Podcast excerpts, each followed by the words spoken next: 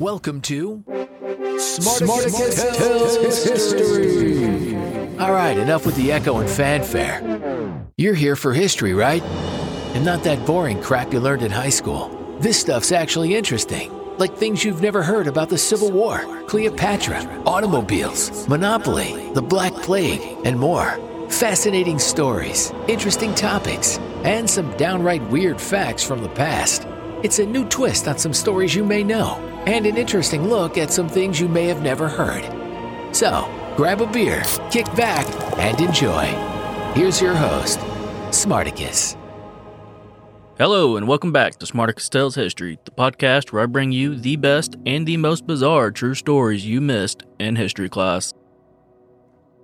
This week, we are exploring the story of one incredibly badass female who had family ties to none other than Genghis Khan. Let's get started. You would be hard pressed to find someone who is unfamiliar with at least the name Genghis Khan. The notoriously brutal emperor who founded the Mongol Empire has definitely left his mark on history, art, literature, and even Western pop culture.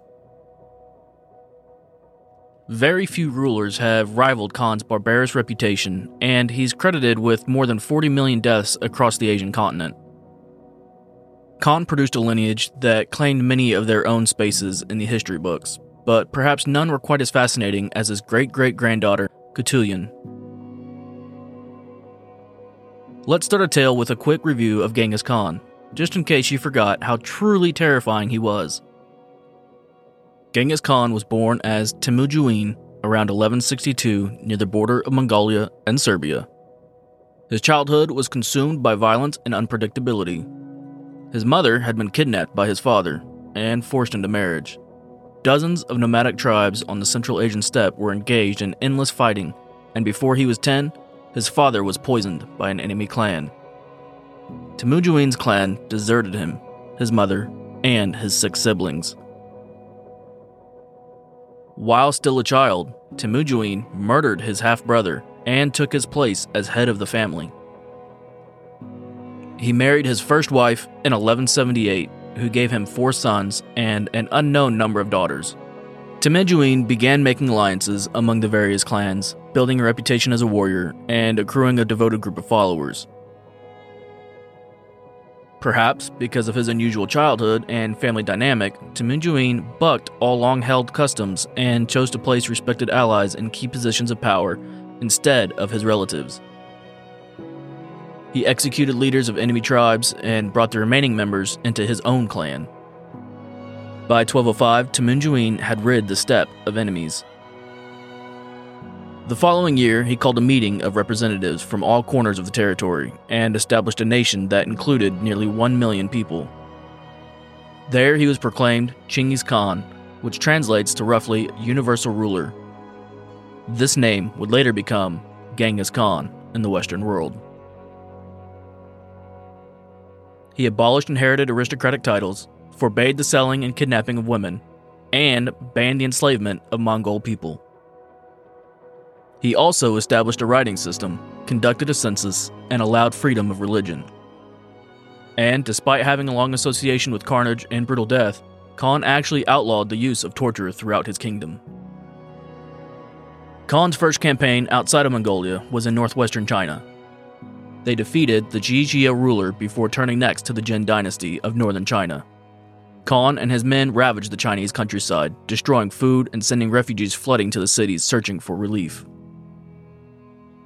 the Jin dynasty ruler handed over silk, silver, gold, and horses to Khan. In 1219, Khan set his sights on the Khwarezmian Empire in what is present day Turkmenistan, Uzbekistan, Afghanistan, and Iran after the Sultan betrayed Khan following a trade treaty. Khan's hordes swept over the empire, killing aristocrats and soldiers, and used unskilled workers as human shields during their next assault. When Khan returned to Mongolia in 1225, he controlled a territory that reached from the seas of Japan to the Caspian Sea. But never to forget a slight, he headed back to the Jijia kingdom, angered at their refusal to contribute troops to his fighting in Khwarezm. He was thrown from a horse during the campaign and died of internal injuries just before his men crushed the Jijia for a second time. In just over two decades, Khan had united the Mongol confederations, became sole ruler of the Mongol plains, defeated the Ghigia dynasty and the Jin dynasty, and claimed the massive Khwarezmian Empire as his own, conquering more than twice as much as land as any other person in history. He was buried without markings, as was the custom of his tribe. Khan left behind an army of more than 129,000 men who were split between his descendants. His third son, Ogedai, was named his predecessor, and under his rule, the Mongolian Empire reached its largest size ever. Ogedai's grandson, Kaidu, was Khan of the Chagatai Khanate in Xinjiang and Central Asia during the 13th century. Kaidu led a force opposition to his Kublai Khan, his uncle, who ruled over the Mongol Empire. He spent more than 30 years at war with Kublai, but was never successful in breaking his power.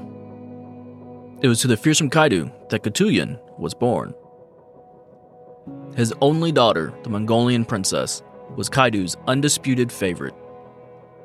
Kaidu trained his daughter the same way he did her 14 brothers in warfare on horseback, shooting a bow, swords, wrestling, hand to hand combat, and other general badassery. Katuyan rode by her father's side into battle and was a trusted military and political advisor. Marco Polo had the pleasure of encountering the princess during his travels and wrote of her in The Travels of Marco Polo. The princess was so well made in all her limbs and so tall and strongly built that she might almost be taken for a giantess.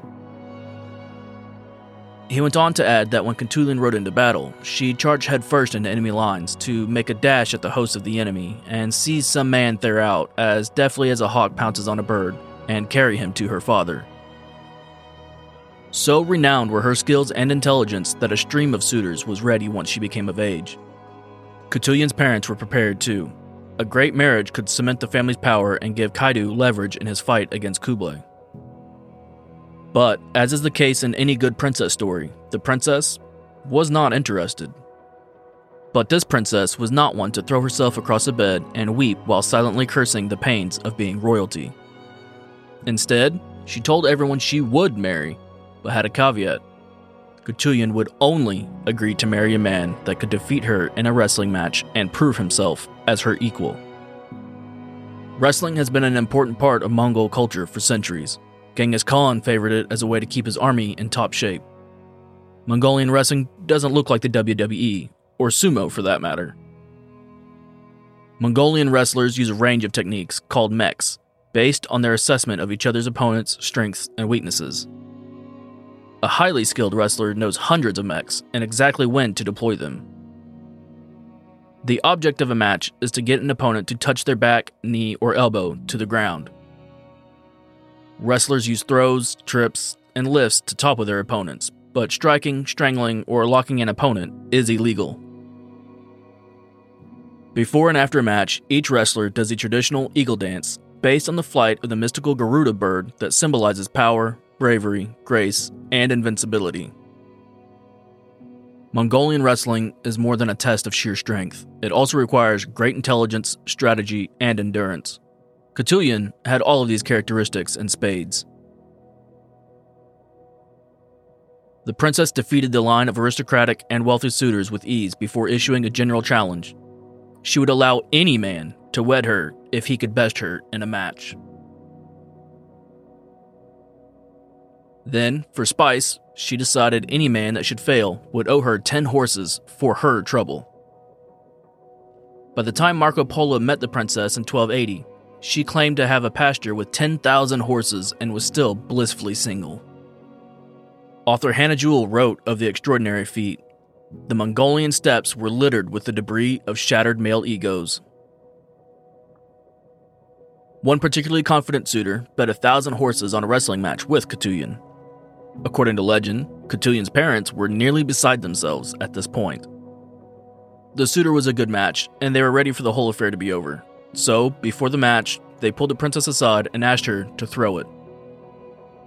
She appeared to listen carefully to her parents' words, then stepped into the ring and, in Marco Polo's words, threw him, the suitor, valiantly on the palace pavement. Katuyan added a thousand horses to her pasture, and the suitor limped home.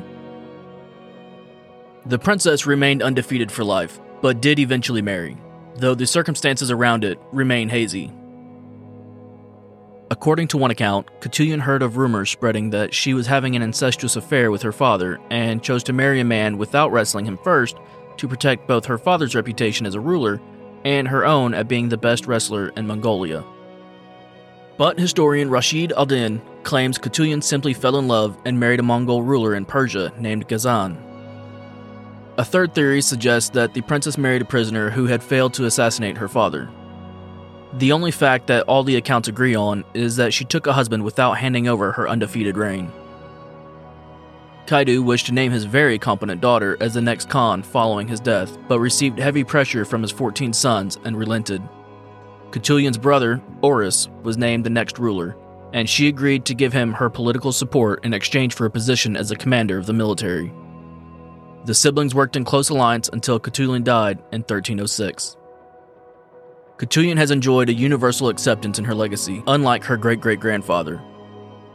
Her story has served as the inspiration for artworks throughout Europe, an opera by the legendary Italian composer Giacomo Puccini, and dozens of novels. Genghis Khan, however, remains an incredibly divisive figure. He is credited with bringing the Silk Road under cohesive control, unifying the tribes, and introducing many progressive laws that improved the life for thousands. But for many, the atrocities he committed are too great to overlook.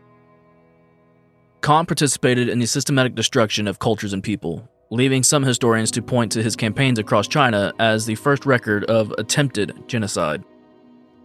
And in Iran and other Islamic societies, his invasions are considered the beginning of a 200 year period known as the Mongol catastrophe that resulted in the deaths of nearly three fourths of the population. I do find it interesting to contemplate what Genghis Khan would have said of his great great granddaughter's exploits. Would he recognize her agency as a woman and allow her to remain unwed? Or would he have demanded her marriage to further the massive empire he was building? I think it's safe to say, whatever his feelings on his kin's approach to managing her matrimony, Khan himself would have been itching to know if he could beat her in a wrestling match. Thanks for joining me on this week's episode of Smartacus Tells History. Visit us on Facebook at facebook.com slash Smartacus Tells History. If you are interested in helping our podcast grow, please consider donating to the show on PayPal. And if you're thinking of starting your own podcast, you can do so with ease on Buzzsprout. Check the link in the show notes to get started today. Thanks for listening to Smartacus Tells History. If you enjoyed this episode, don't forget to rate and review and make sure to subscribe. And be sure to follow the show at facebook.com slash Smartacus Tells History. Or just click the link in the show description. Thanks again for listening. See you next time.